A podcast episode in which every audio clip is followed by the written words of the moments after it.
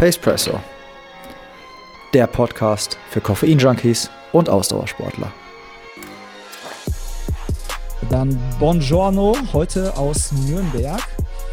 Äh, wir haben heute mal die Location gewechselt, ausnahmsweise mal nicht in Berlin, wo ich ja die letzten Male zu Gast war.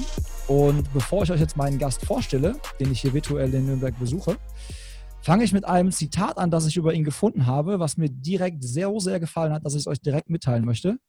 Und zwar lautet es, lieber stehe ich in Kona fünfmal auf dem Podium und die Leute mögen mich, als einmal zu gewinnen und niemand mag mich. Das fand ich mega sympathisch von dir und äh, die Aussage hat getroffen Frederik Funk. Hallo Frederik. Hi Tobi. Ähm, die Aus weißt du noch, wo du das Zitat losgelassen hast? Ja, das war in einem Interview mit äh, Pushing Limits 2019 oder was jetzt war, es sogar schon 2018? Es ist auf jeden Fall, also die Quelle hast du auf jeden Fall direkt richtig äh, wiedergegeben. Und, äh, die Jahreszahl, ganz ehrlich, ich glaube, da bist du besser informiert als ich. ja, ich glaube, es war ähm, so eine Athletenvorstellung ähm, vom Erdinger Alkoholfrei Perspektivteam, äh, vom Pushing Limits eben. Ich glaube, dass es da gesagt hat. Aber ähm, habe ich danach, glaube ich, auch mehrmals nochmal gesagt in anderen Zusammenhängen. Also die Aussage besteht weiterhin, ja? Auf jeden Fall, ja. ja. Fand ich auf jeden Fall, als ich es gelesen habe und mich so auf unser Gespräch heute so ein bisschen so vorbereitet habe und mal geguckt habe, fand ich einfach ein geiles Zitat, weil ähm, es einfach mega sympathisch ist. Ähm, ich würde ja, mal einsteigen. Wahlheimat Nürnberg. Du bist nicht gebürtiger Nürnberger, ne? Ähm, nee, ich selber nicht, aber ähm, meine, beide meine Eltern sind äh, aus Franken gebürtig ähm, und auch hier aufgewachsen. Ich selber bin dann in München geboren ähm, und bin aufgewachsen an mehreren Orten, ähm, aber dann hauptsächlich äh, in Unterwösten. Ähm, das ist ein Ort nahe der österreichischen Grenze in der Nähe des Chiemsees äh, im Süden von Bayern, also quasi da, wo auch andere Urlaub machen. Ähm, ja, dort habe ich eigentlich einen Großteil meiner Kindheit und Jugend verbracht und ähm, dann nach meinem Abitur 2015 bin ich nach äh, Saarbrücken gezogen äh, für ein Jahr dann und dann hat es mir da nicht persön mich, mir persönlich nicht so gefallen ähm, und bin dann nach Nürnberg und da lebe ich jetzt seit 2016. Ja, weil das auch direkt, was mir aufgefallen ist. Ich dachte so, okay, in München geboren so und dann irgendwann nach Nürnberg gezogen. Ich dachte erst, okay, warum zieht er nach Nürnberg? Aber dann waren es familiäre Gründe und ich dachte vielleicht irgendwie ist eine geile Trainingsumgebung, man kann da super trainieren, ist vielleicht nicht so eine äh, große Stadt, nicht ja. so viel Autoverkehr. Ich dachte, das hätte damit so ein bisschen was zu tun. Nee, ähm, stimmt schon. Also es waren, es sind eigentlich keine familiären Gründe, dass ich nach Nürnberg gezogen bin. Also es ist eigentlich nur der Bonus, dass hier noch die Großeltern ah. äh, und so wohnen. Es war schon eigentlich hauptsächlich ähm, die Trainingsgruppe und die Trainingsbedingungen, ähm, dass ich hier eingezogen bin. Also ich, ich meine, hier ist ja äh, 50 Meter ähm, Halle und eine super Trainingsgruppe, ähm, die dann eben 2016 waren dann schon sehr viele vom Bayern-Kader hier, die traini traini hier trainiert haben und zur Schule gegangen sind. Ähm, und die kannte ich halt auch eben alle schon richtig gut von den äh, Kadertrainingslagern. Ähm, und deswegen habe ich mich hier dann auch gleich von Anfang an sehr wohl gefühlt und die Trainingsgruppe hat sich hier auch richtig stark entwickelt. Seit letztem Jahr ist es hier auch ähm, Bundesstützpunkt, Triathlon. Ähm, und ja, jetzt allerdings trainiere ich ja jetzt auch nicht mehr unter Roland Knoll, der hier Stützpunkttrainer ist, ähm, sondern eben seit November unter Dandorang. Ähm, deswegen mache ich jetzt mit der Trainingsgruppe eigentlich nur noch ähm, Schwimmen, weil da eine Gruppe auf jeden Fall sehr wichtig ist und ja, so lockere Einheiten, wenn es passt. Ja, und in, als du in Saarbrücken warst, warst du da auch im Olympiastützpunkt für das Jahr? Ja, genau. Ähm, zu dem Zeitpunkt war ich auch im ähm, Bundeskader. Ähm, das heißt, ich konnte da eben auch mit dem Bundeskader da mit trainieren. Ähm, aber da hatte ich eigentlich auch hauptsächlich, weil ich da eben nicht mit dem Stützpunkt, also der Trainer vor Ort war nicht, also der Stützpunkttrainer vor Ort war nicht mein Trainer, deswegen war das da eigentlich auch genauso, dass ich da Schwimmen eigentlich mit der Gruppe gemacht habe und das andere eigentlich überwiegend alleine. Ah, okay. Ähm, ich würde direkt mal eine Hörerfrage einschieben, weil ich hatte äh, vorhin gerade schon zu dir gesagt, so als das Mikrofon noch nicht lief, ich glaube, wir könnten mindestens eine ganze Folge nur über Hörerfragen sprechen und ich glaube auch mindestens die halbe Folge dann über deine Katze. Ja. ich mega viele, yes. mega viele Freue mich auf jeden Fall, dass äh, freue mich auf jeden Fall, dass so viele Fragen dann äh, eingetroffen sind. Ja, und ich habe jetzt echt, ich verspüre diesen, äh, diesen Druck der Community, dass ich die natürlich jetzt auch alle stellen muss. Und deswegen versuche ich jetzt schon mal direkt eine einzubauen. Da war nämlich eine Frage, seit Super. wann du Triathlon machst. Ähm, also leistungssportlich mache ich seit äh, 2011 ähm, oder Ende 2010, ähm, nachdem ich im Bayern-Kader gekommen bin. Ähm, und das hat mich dann dazu motiviert, das eben dann eben, ja, das eben dann leistungssportlich zu machen. Davor habe ich zwar auch schon ähm, an Wettkämpfen teilgenommen und war ein, zweimal die Woche schwimmen und so, weil meine Mutter da auch ähm, viel ähm, in mein, unserem Heimatverein mitgeholfen hat als Trainerin und so. Ähm, dementsprechend habe ich da schon schwimmen gelernt, das Kraulen, also sehr früh. Ähm, und ja, habe dann auch viele Schülerwettkämpfe und so gemacht, aber alles sehr unernst ähm, und nicht so viel Ehrgeiz, sage ich mal. Und mein, das Training, was ich da gemacht habe, war eigentlich hauptsächlich Fußball. Ah, okay, also, also bist du auch Quereinsteiger quasi. Äh, ja, mehr oder weniger. Also ich meine, klar, meine Eltern haben ja schon immer Triathlon gemacht, deswegen bin ich dementsprechend damit aufgewachsen. Meinen ersten Triathlon habe ich mit fünf Jahren gemacht. Ähm, das war der Junior Challenge Rot äh, 2000, am Juli 2003.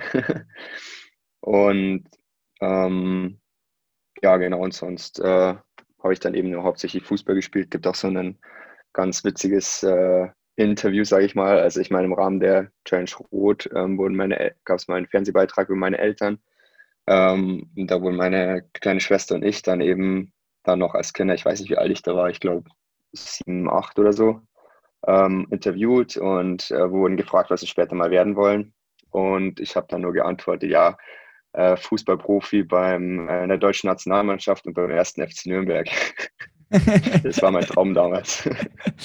ja, cool, ja und dann äh, hat es dann eben, ja, und ähm, dann hat es eben mit diesen wenigen Trainings, sag ich mal, und den äh, Wettkampfresultaten, die ich da äh, erreicht habe, ähm, gereicht für den Bayern für die Aufnahme im Bayern-Kader.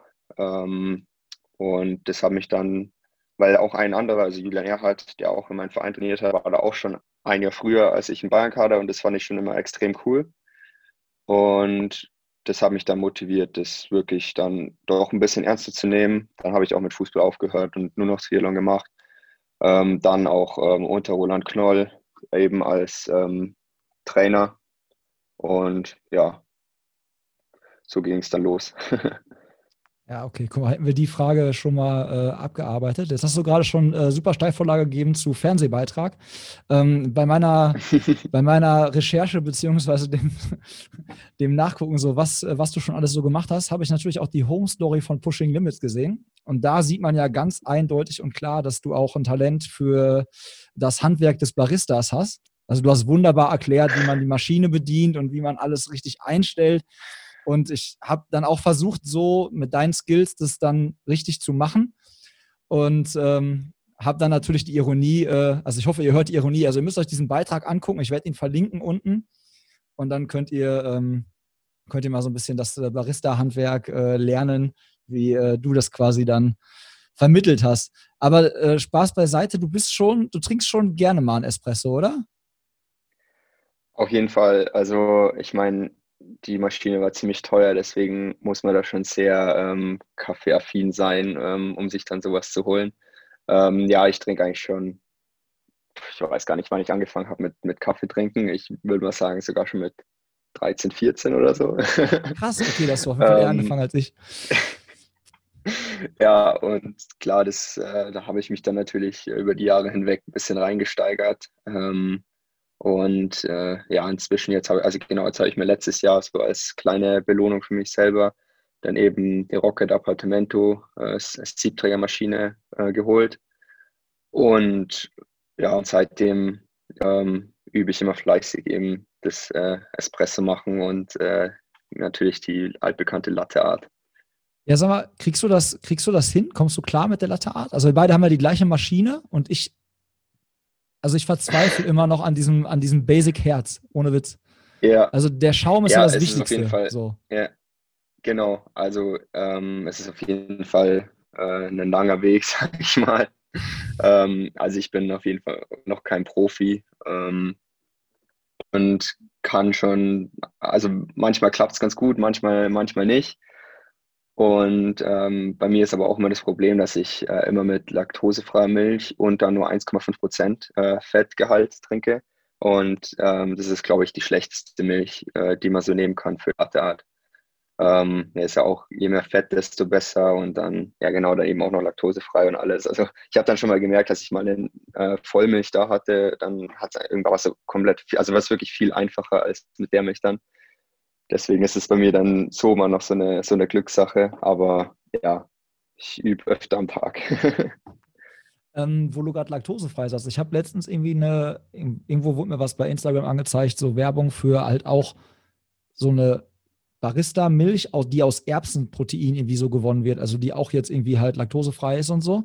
Ähm, und okay. mit der fand ich das ziemlich, ziemlich, äh, also hat es bei mir von der Creme her, also hat es von der, von, vom Milchschaum echt gut gepasst. Kann ich dir irgendwie mal, ich komme jetzt gar nicht auf den Namen, das ist irgend so ein Startup, relativ neu und ich bin wieder in dieses Instagram-Netz reingetappt, in diese Werbefalle, irgendwann mal zwischen den Stories.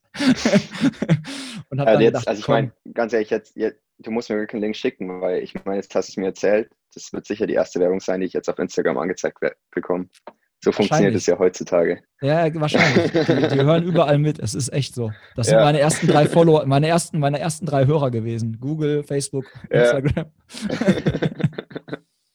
ähm, du hast auch gerade schon einmal ganz kurz deinen Trainer angesprochen und ähm, den, deinen Trainer kennt man ja in der Triathlon-Szene und auch in der Radszene, weil wenn ich mich jetzt nicht komplett irgendwie aufs Glatteis bewege, dann ähm, ist dein Trainer Dan Lorang und Dan Lorang ist Trainer unter anderem von Anna Haug, Jan Frodeno, aber hängt, glaube ich, auch bei dem Team Bora Hans Grohe mit drin. Ist das richtig? Ja, er ist ähm, ein äh, Cheftrainer und Head of Innovations bei Bora Hans Grohe. Guck, waren meine, meine Recherche auch dahingehend gut. Und da habe ich mir jetzt eine Frage aufgeschrieben und zwar, ähm, was sagt der zu deinem Espresso-Konsum, wo wir gerade bei dem Thema Espresso noch sind? Gab es also, das Thema schon mal? nee, da haben wir noch nie äh, so drüber geredet. also kann ich ihn ja mal fragen, aber ich ja, hätte mich mal interessiert, so ob das irgendwie, ob, ob das irgendwie, ob er sagt, pass auf, trink mal, also ab einer gewissen Dose, ab einer gewissen Dosis ist gut, aber weiß nicht, zu viel ist vielleicht auch wieder schädlich oder keine Ahnung was, oder eher nach dem Training oder vielleicht eher in äh, Form, keine Ahnung. Gibt es ja vielleicht auch äh, wissenschaftliche Ansätze und keine Genussansätze, die ich dann da eher verfolge. Ja, kann, kann, kann ich immer fragen, aber ich, äh, ich glaube, dass ihn, ja, dass es jetzt nicht wirklich so ein, ein Thema ist.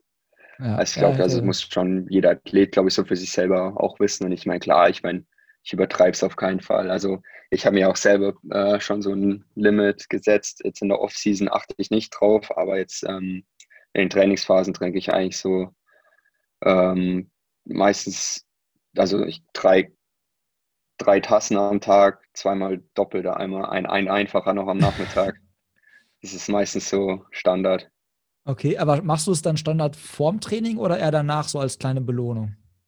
Ja, nee, ich, also ich mache immer äh, in der Früh, wenn ich aufstehe, direkt einen äh, Dopp, also ich mache mir eigentlich fast immer Cappuccino, würde ich sagen. Ähm, in der Früh dann einen doppelten, ähm, also mit doppelten Espresso, dann eigentlich vor jeder Trainingseinheit, sage ich mal, und dann ähm, äh, vor der nächsten, also immer vor der Trainingseinheit. Ich mal meistens, wenn ich in, in der Früh eine Trainingseinheit habe, nach der Trainingseinheit äh, trinke ich dann gar keinen Kaffee in der Hoffnung, dass ich dann nochmal einen kleinen Mittagsschlaf machen kann. und dann eben vor der zweiten Trainingseinheit mittags und dann nochmal vor der dritten Trainingseinheit am Abend. Ja, okay. Ja, siehst du, dann, aber dann limitierst du dich ja quasi, also dann, zumindest in der, in der Wettkampf-Season, dass du dann sagst, ey, pass auf, ja. mehr als drei, besser nicht. Ja, jetzt in der Off-Season ist es meistens so, dass ähm, ich dann, es gibt dann so Tage, da äh, trinke ich teilweise zehn Espressos, weil es halt, äh, weil ich mir da irgendwie einfach gönnen will und weil es mir auch egal ist, ob ich am Abend einschlafen kann oder nicht. Ähm, aber dann gibt es dann auch wieder Tage, da trinke ich einen in der Früh und den Rest des Tages dann, dann gar keinen, weil ich irgendwie es vergesse oder was Besseres zu tun habe. Ja, guck mal, aber 10 ist so, 10 würde ich sagen, ist auch so meine durchschnittliche Tagesdosis. Aber ohne Witz, also ich könnte jetzt, wir nehmen jetzt auf um 20, wir haben jetzt 20.54 Uhr Und ich, also ich, wenn ich jetzt einen Doppelten trinken würde, so, ich hätte auch kein Problem damit, in einer halben Stunde schlafen zu gehen. Also ich merke, also ungelogen jetzt, das wäre wirklich jetzt bei mir nicht das Ding. Ja. Also bei mir ist es schon oft so, dass wenn ich mittags einen, ähm, auch einen Doppelten oder so trinke und dann eben auch was gegessen habe oder so, ähm, und dann komme ich trotzdem in diese Mittagsmüdigkeit rein und kann direkt schlafen. Deswegen denke ich auch, wahrscheinlich wird es funktionieren, aber ich denke dann immer so am Abend, okay, lieber kein mehr, weil äh, es kann schon dann sein, dass ich wirklich die dann noch mal ein paar Stunden länger wach liege. Ja. Ähm, jetzt würde ich dir den Schlenker zum, zum, äh, zur Offseason. Du, du hast wieder gut Steilvorlagen gegeben, weil du hast das Wort Offseason selber gerade schon im Mund genommen. Ähm, Challenge Davos warst du ja mittendrin und äh, dann wurde es abgesagt. Nee, Challenge Davos war, Challenge Davos war ich äh, gar nicht am Start. Nee. Ah, sorry. Ähm, den, hat, den hatte ich von Anfang an gar nicht geplant gehabt. Ähm, wegen der Höhe hauptsächlich. Also ich war noch nie in der Höhe, habe noch nie in der Höhe irgendwie trainiert oder einen Wettkampf gemacht ähm, und deswegen wollte ich mich da jetzt nicht wirklich, äh, also nicht drauf einlassen. Ähm, als es dann vor, zum Rennen kam und die PTO das ja alles nochmal ähm, unterstützt hat, extra, da habe ich dann schon gedacht, okay, shit, hättest du doch irgendwie nochmal vorher einen Höhentrainingstag gemacht und dann den Wettkampf mitgenommen. Aber dann am Wettkampftag, dann äh, war es dann doch so, okay, Gott sei Dank bin ich nicht dort. und ja, da haben wir die Athleten und Veranstalter natürlich schon sehr leid getan. Dann. Ja, echt. Ja, ich hoffe, dass ich jetzt nicht, äh, okay, Challenge Davos habe ich gerade, äh, habe ich gerade, habe ich mir gerade ein Ei gelegt, aber ähm, Ironman 73 Luxemburg warst du angemeldet und der ist auch abgesagt worden. Liege ich damit wenigstens richtig? Damit liegst du richtig, ja. Ach, also ich war danke. jetzt, ähm, ich war jetzt nach dem äh, Rennen in, Ra äh, in, Ratingen, war ich auch, eigentlich auch gemeldet für Ironman 73 Aix-en-Provence. Ähm, der wurde abgesagt. Dann habe ich quasi meine, da hatte ich mir nur so eine, ähm, weil ich mir für dieses Jahr keine Ironman Pro-Lizenz geholt habe, also nicht die, das Abo quasi, die volle für äh, 1000 Dollar, sondern hatte mir dann eigentlich nur für Aix-en-Provence so einen One-Day-License geholt. Äh, die kostet ja 250, 250 Dollar. Also für die, die es nicht wissen, man, wenn man eine Profilizenz äh, in Deutschland hat, äh, muss man trotzdem noch für Ironman noch eine quasi so eine Pro-Membership extra kaufen, wenn man bei Ironman 73 oder Ironman Langdistanzrennen als Profi starten will. Und ähm, dann gab es die Möglichkeit, das für ein anderes Rennen dann herzunehmen. Da habe ich das, also als Axel Provence abgesagt wurde, das dann eben für Luxemburg hergenommen und mich da gemeldet und hatte da eigentlich die Hoffnung, dass der dann stattfindet und hätte jetzt nach einer kleinen Pause ähm, nach Ratingen eigentlich jetzt wieder das Training gestern gestartet äh, für den 73 Luxemburg am 11. Oktober. Aber dann ähm, wurde am Dienstag wurde ja, wurde jetzt Luxemburg abgesagt. Ähm, muss sagen, Gott sei Dank äh, früh genug, so dass ich gar nicht mehr so richtig Training angefangen habe, weil es wäre sonst ein bisschen ärger ärgerlicher gewesen. Ähm, und so kann ich jetzt diese Woche und nächste Woche ähm, noch ruhig machen und wie gesagt schon so eine kleine Off-Season, ähm, bevor es dann in die Vorbereitung für die ähm, PTO World Championship in Daytona geht am 6. Dezember. Also am 6. Dezember finden die statt oder geht es dann die Vorbereitung? Äh, nee, am 6. Dezember findet die statt. Also in die Vorbereitung geht es dann am 5. Oktober quasi. Okay, krass. Hab jetzt, die habe ich bis jetzt noch gar nicht auf dem Schirm gehabt, muss ich sagen. Das wusste ich gar nicht, dass da was geplant ist. Ja, ähm, ja also das von der PTO aus quasi mit insgesamt eine Million Dollar Preisgeld ähm, in, in, im Rahmen der Challenge Daytona. Die gab es ja jetzt schon die letzten zwei oder drei Jahre.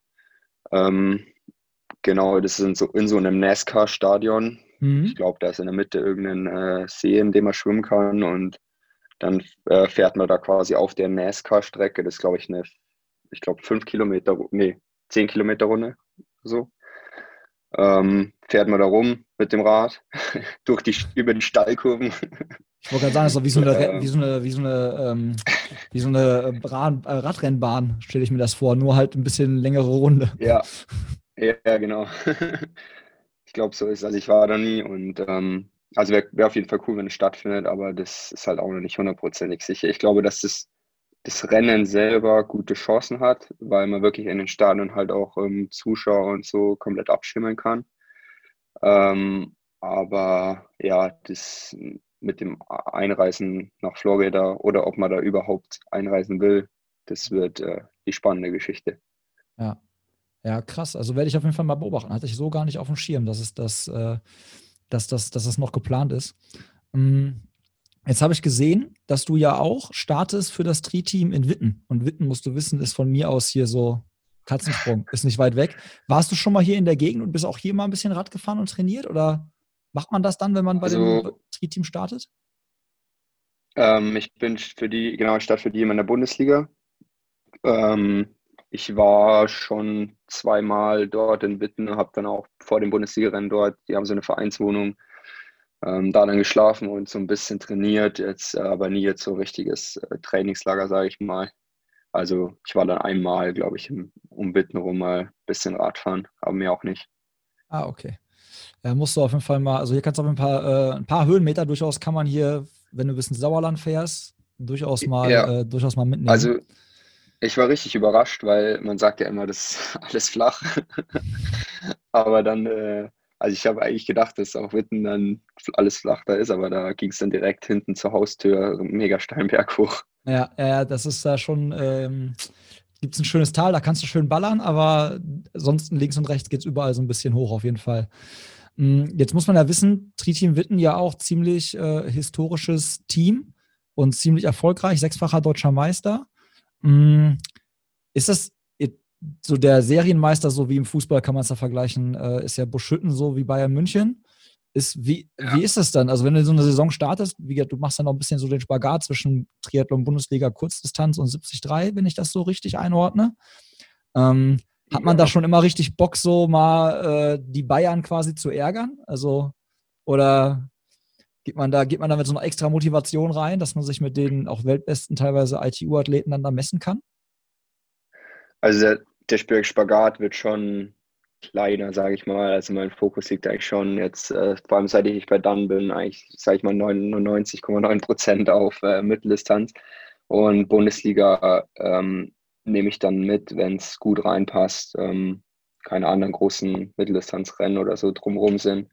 Äh, es macht auf jeden Fall immer mega Spaß, in der Bundesliga zu starten. Ich meine, ich bin schon richtig oft dort gestartet ähm, und ich glaube, war jetzt noch nie so richtig weit vorne, aber schon mehrmals in der Top 20, was in der Bundesliga eigentlich schon äh, ziemlich gut ist, würde ich sagen.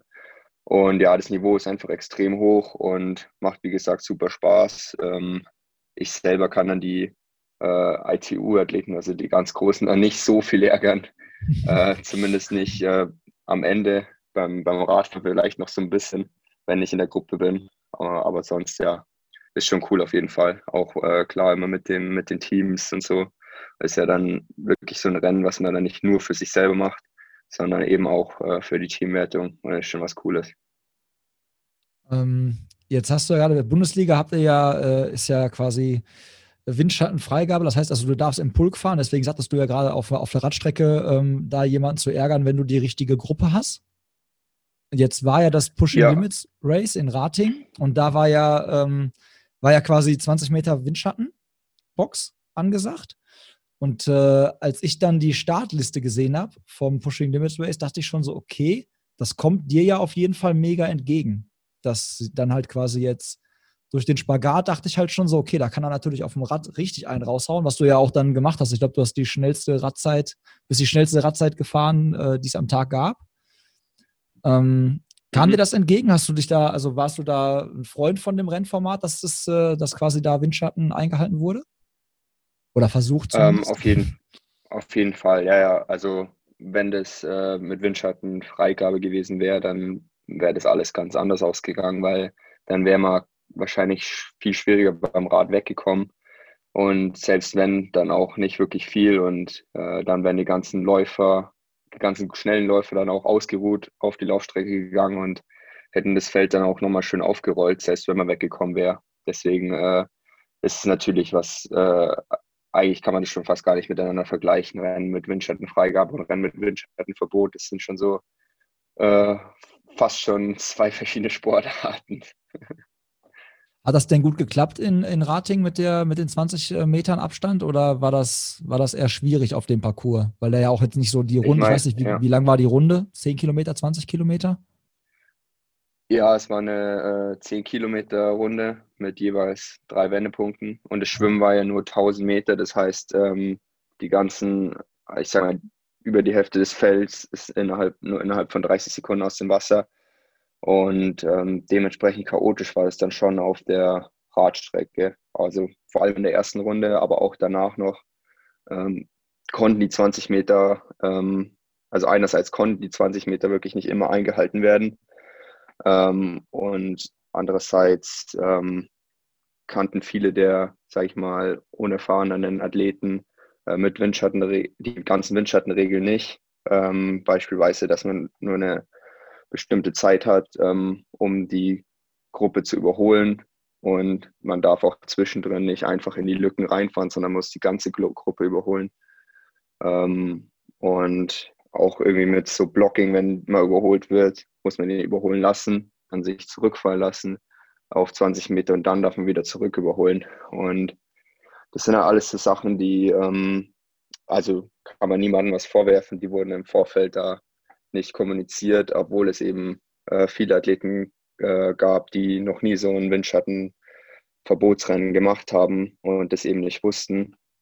Ähm, und das hat das Ganze dann ein bisschen chaotisch gemacht und wurde dann auch nicht äh, ermahnt. Ja, ich stelle mir das auch einfach unheimlich schwierig vor, in dieser ganzen Perlenkette, die sich dann da aufreiht, so wie du halt sagst, ne, wenn da 30 Sekunden das ganze ja. Feld rauskommt. Und du müsstest ja echt, das ist ja dann, entweder fährst du an zwei, drei Leuten direkt am Anfang direkt vorbei und schießt dir dann ja richtig einen ab. Oder du holst dir die alle so peu à peu und gehst in diese engen Lücken halt rein. Und das ja, ist ja auch dann das ist schwierig, schon, ne? ja. ja. Aber du hast es geschafft. Also es war, ja, ja. ich habe es geschafft, äh, schon. Also habe eigentlich die, ich würde sagen, ich habe die Regel schon zu 100 Prozent eingehalten. Ähm, aber ja, ich meine, es war einerseits war, war schon gut, dass 20 Meter Regel war, weil wenn es von vornherein äh, gehießen hätte, ja, es ist äh, 10 Meter, dann wäre das Ganze wahrscheinlich einfach noch schlimmer geworden, denke ich. Ähm, und so war schon okay und ich glaube, bess, also besser geht es fast nicht dann. Also das nächste Schritt wäre dann entweder Einzelstarts oder ähm, das Schwimmen dann verlängern. ja. Wie war denn der Moment, als du dich dann an die Spitze vom Feld gesetzt hast und dann hast du wahrscheinlich eine Attacke gesetzt, um halt dann ein bisschen Vorsprung auf die, auf die Laufstrecke zu gehen? Hattest du das Gefühl, da die anderen wollen mitgehen oder haben die dich ziehen lassen, so ein bisschen? Ähm, also ich wusste nicht genau, ähm, ob jemand mitgehen wollte. Ich habe wirklich nur auf mein, oder ich habe in dem Moment nicht mal auf mein Wattmesser geschaut. Ich habe einfach ähm, all out bin ich eine Attacke gefahren und habe gehofft, äh, da gibt's ein, ich reiße ein Loch. Ähm, da habe ich in einer Rechtskurve dann mal gesehen, dass ich wirklich ein kleines Loch gerissen habe und das, ähm, bei einer Attacke ist es dann immer so, dass äh, mich das einfach dann nochmal extra motiviert und gibt mir dann nochmal so zusätzliche Kräfte, sage ich mal. Und dann konnte ich auch weiter nochmal so richtig viel rein, äh, richtig reindrücken. Und dann in der letzten Runde dann auch nochmal ähm, mehr oder weniger All-Out fahren und nochmal ein paar Sekündchen gut machen auf die nächste Gruppe. Ja, ich hatte ähm, gesehen, du hast ja dieses Rennen, also Gustav Ihn hat das Ding ja am Ende des Tages dann ähm, gewonnen, ne? Und ja. ich habe gesehen, dass in Österreich seid ihr dieses Jahr schon mal gegeneinander geraced, ne? Und da bist du vor ihm gelandet. Hattest du da irgendwie das, hattest ja. du das im Hinterkopf, als du ihn gecasht hast, dass du dachtest, okay, wenn ich vielleicht noch mal einen geilen Tag habe, dann kann ich den noch distanzieren? Ähm, nee, also ich, äh, ich wusste schon, dass äh, das bei dem Rennen in Österreich, beim äh, Mosty Man, das war das mein erstes Rennen auch diese Saison im Juli äh, und Sprintdistanz, auch mit Windschattenverbot, aber mit Rennrad. Da habe ich ihn zwar geschlagen, ähm, allerdings wusste ich, dass er da nicht wirklich einen äh, Sahnetag erwischt hat. Ähm, und normalerweise ist er schon viel, viel stärker, als er bei dem Rennen war. Ähm, und ich folge ihm auch auf Strava und so. Und ich meine, die machen schon Einheiten, wo man sich denkt, okay, das ist äh, schon nochmal, sag ich mal, ein höheres Level. Ich meine, er ist ja auch nicht umsonst Ironman 73 Weltmeister letztes Jahr geworden. Ähm, und ich habe nur gedacht, wenn es eine Chance gibt, ihn zu schlagen ähm, bei dem Rennen, dann sicher nicht auf der Laufstrecke. Ähm, und als ich, als ich dann eben gesehen habe, dass er wirklich nur äh, 20 Sekunden äh, hinter mir auf die, auf die Laufstrecke ist, wusste ich schon, okay, Platz 1 wird heute nicht. Okay. Hast du denn dann, als an dir vorbei ist auf der Laufstrecke, also war das, war da irgendwie die, hast du überhaupt mit drüber nachgedacht, mitzugehen oder nochmal? Also, oder hast du von vornherein ein bisschen lockerer Augen gelassen und auf den Moment gewartet, dass er vorbeikommt, dass du dann vielleicht eher mitgehst, anstatt quasi vor ihm direkt also, die Pace zu machen? Also da ich ja schon dann die letzten eineinhalb Runden richtig hart Rad gefahren bin, war es dann schon auf der Laufstrecke beim Loslaufen, so die erste Runde, die ersten zweieinhalb Kilometer, ähm, extrem zäh. Ähm, und da konnte ich wirklich keine Sekunde schneller laufen, als ich in dem Moment gelaufen bin. Ähm, und er hatte da schon ein brutales Tempo, als er mich überholt hat. Das hat er auch bis zum Ende dann auch durchgehalten. Er ist auf der Strecke, die ja schon richtig anspruchsvoll ist, mit extrem vielen Wendepunkten, ähm, auch ein bisschen rauf und runter ähm, ganz viel wechselnden Untergrund, äh, ist er ja eine 30, 59 oder so gelaufen. Das ist schon äh, brutal. Und äh, ich glaube, ich hatte dann am Ende 33, ähm, 30 oder sowas. Äh, ja, das ist dann schon nochmal, äh, also das ist das, wo, woran ich noch äh, arbeiten muss. Aber ich meine, gut, es ist im Vergleich, es ist jetzt nicht im Vergleich zur ähm, allgemeinen Weltspitze, es ist halt im Vergleich zum 73 Weltmeister. Ja. Aber gut, es ist auf jeden Fall gut zu wissen, äh, wo man hin muss. Ja. Ähm, siehst, ist, würdest du sagen, Radfahren ist deine stärkste Disziplin? Ja, auf jeden Fall. Also ich hatte jetzt auch dieses Jahr bei den allen drei Wettkämpfen, die ich gemacht habe, hatte ich auch äh, bei jedem die schnellste Radzeit. Ähm, und auch so in den letzten Jahren habe ich immer gemerkt, also wenn, wenn was geht mit Podium oder Sieg, dann entscheide ich das meistens schon beim Radfahren.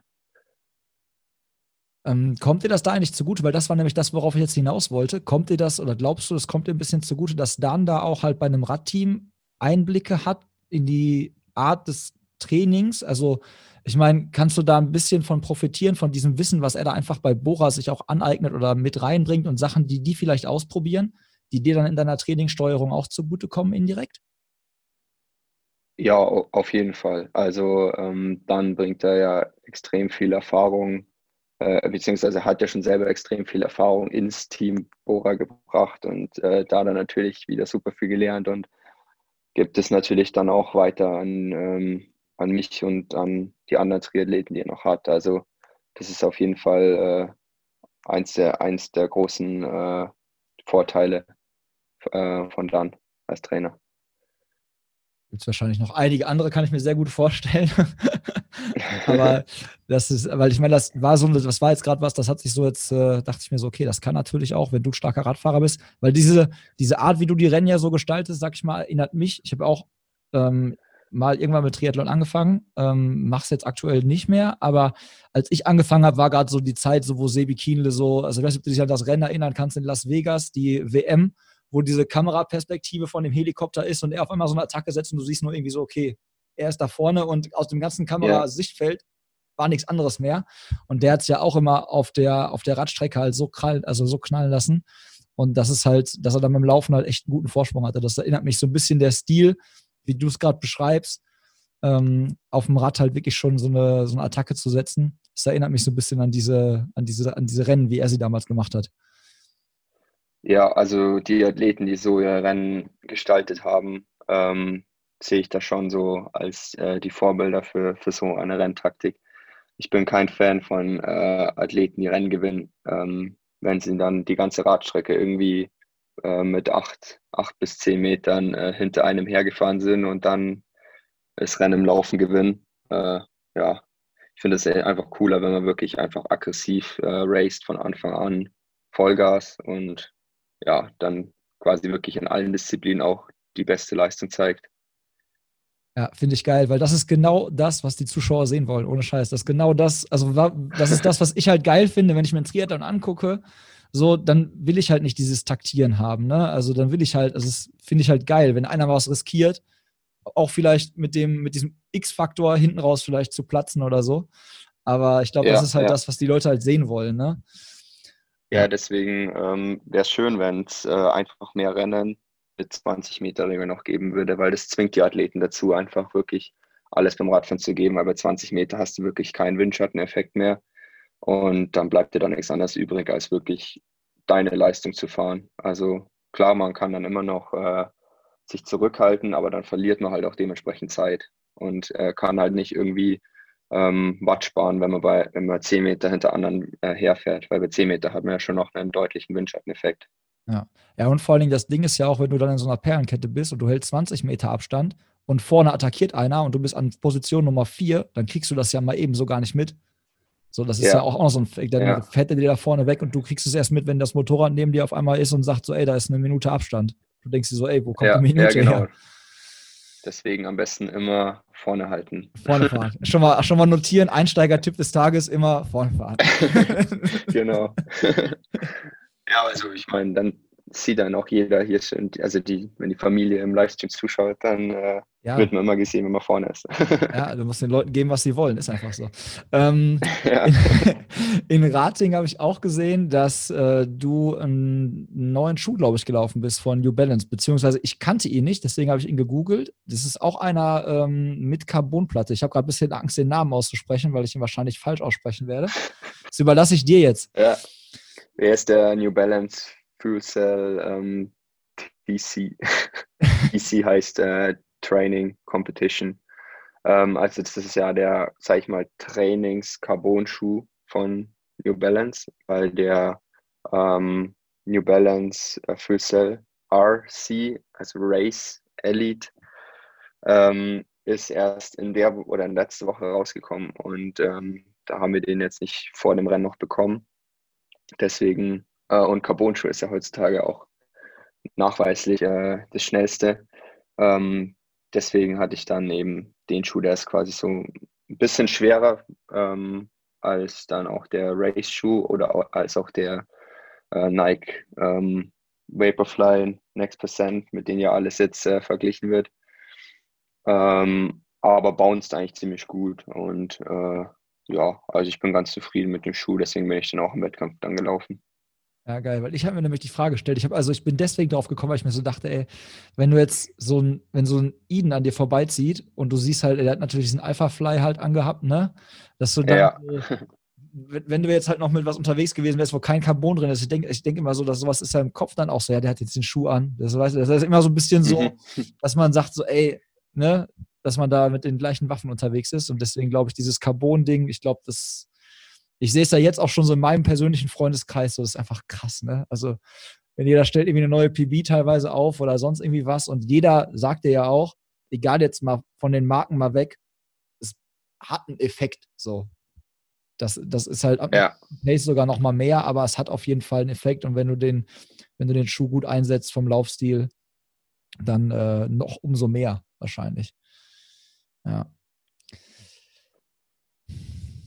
Während du übrigens in Rating warst und die Bestseiter in den Asphalt äh, gebrettert bist mit deinem geilen Cube, ähm, war ich in Düsseldorf oder bin da irgendwann wach geworden nach einem Junggesellenabschied und äh, habe mir auch ganz viele Fragen äh, überlegt, während ich dann von Düsseldorf zurück nach Hagen gefahren bin mit dem Fahrrad, weil ich habe vorher mein Fahrrad dahin buxiert und bin dann halt so total nüchtern natürlich mit dem Fahrrad nach Hause gefahren, so 60 Kilometer und dann ging mir so eine Frage. Dein, ja.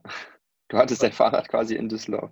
Ja, ich habe das vorher geregelt. Also der, der, wir hatten vorher, ein Kumpel hat bei ah, mir okay. vorher gepennt, weil der Junge sein Abschied er hier in der Umgebung war, aber er endete halt dann in der Nähe von Düsseldorf und dann war es halt schlauer, dann wieder bei ihm zu pennen.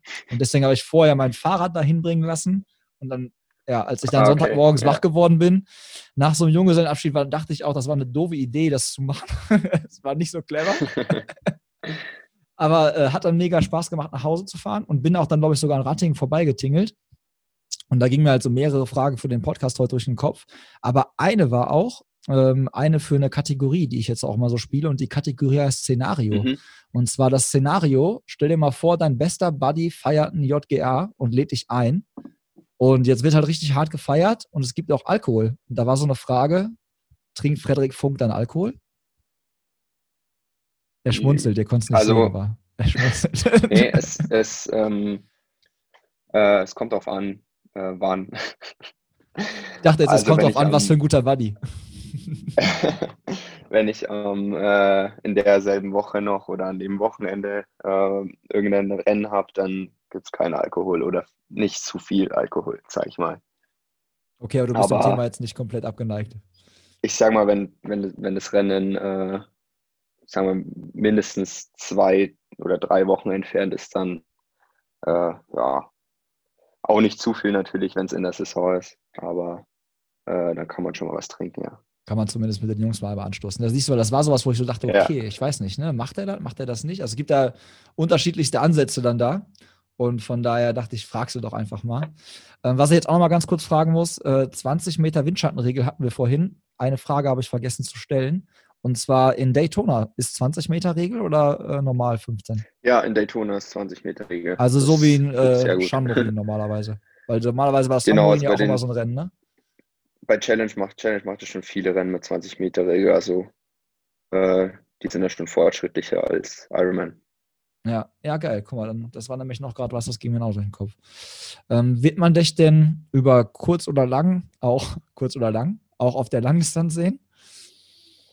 Äh, auf jeden Fall. Also es ist das langfristige Ziel. Das langfristige Ziel ist Ironman Hawaii Sieg. Genau. Also Und dass die Leute dich trotzdem dann über die Langdistanz. ja. genau. Ja, guck mal, auch die Aussage finde ich einfach wieder stark, weil äh, nicht lang durch um Brei herumgeredet, sondern einfach so gerade raus, ey, das ist das große Ziel, so da habe ich Bock drauf, würde ich gern machen. Mhm. Ja, auf jeden Fall. Wie lenkst du dich denn manchmal so vom Triathlon ab? Also gibt so, bist du immer so 100% Triathlon und du redest mit allen Leuten in deinem Umfeld immer über Triathlon oder gibt es irgendwie was, wo du sagst, ey, pass auf, bewusst, absichtlich will ich mich nicht mit dem Thema Triathlon befassen und einfach mal anderen Input in den Kopf kriegen und wenn ja, was sind so Sachen, die dich da super ablenken? Naja, es ist mir, es ist mir eigentlich ganz wichtig, dass es nicht äh, immer 100% Triathlon ist. Ähm, also ich mache schon viel, auch äh, hier mit meinen, gut, die, meine Freunde ähm, machen alle Triathlon auch, aber wir lenken uns da schon ab mit, äh, ja, gehen oft in die Stadt, Kaffee trinken, ähm, und so äh, habe ich ja noch meine Freundin hier in Nürnberg, äh, haben wir jetzt auch eine Katze, die ist auch eine ganz gute Ablenkung. Und ja, und dann halt die Standardsachen wie äh, gut kochen, Netflix and Chill und das, das Übliche. Aber es ist auf jeden Fall wichtig, dass man einfach auch, äh, dass sich nicht wirklich immer alles um Triathlon dreht. Ja. Ja, das kann ich mir gut vorstellen, weil dann natürlich wieder das ganze Leben, das bestimmt, dann ist halt auch wirklich, äh, glaube ich, irgendwann Overkill.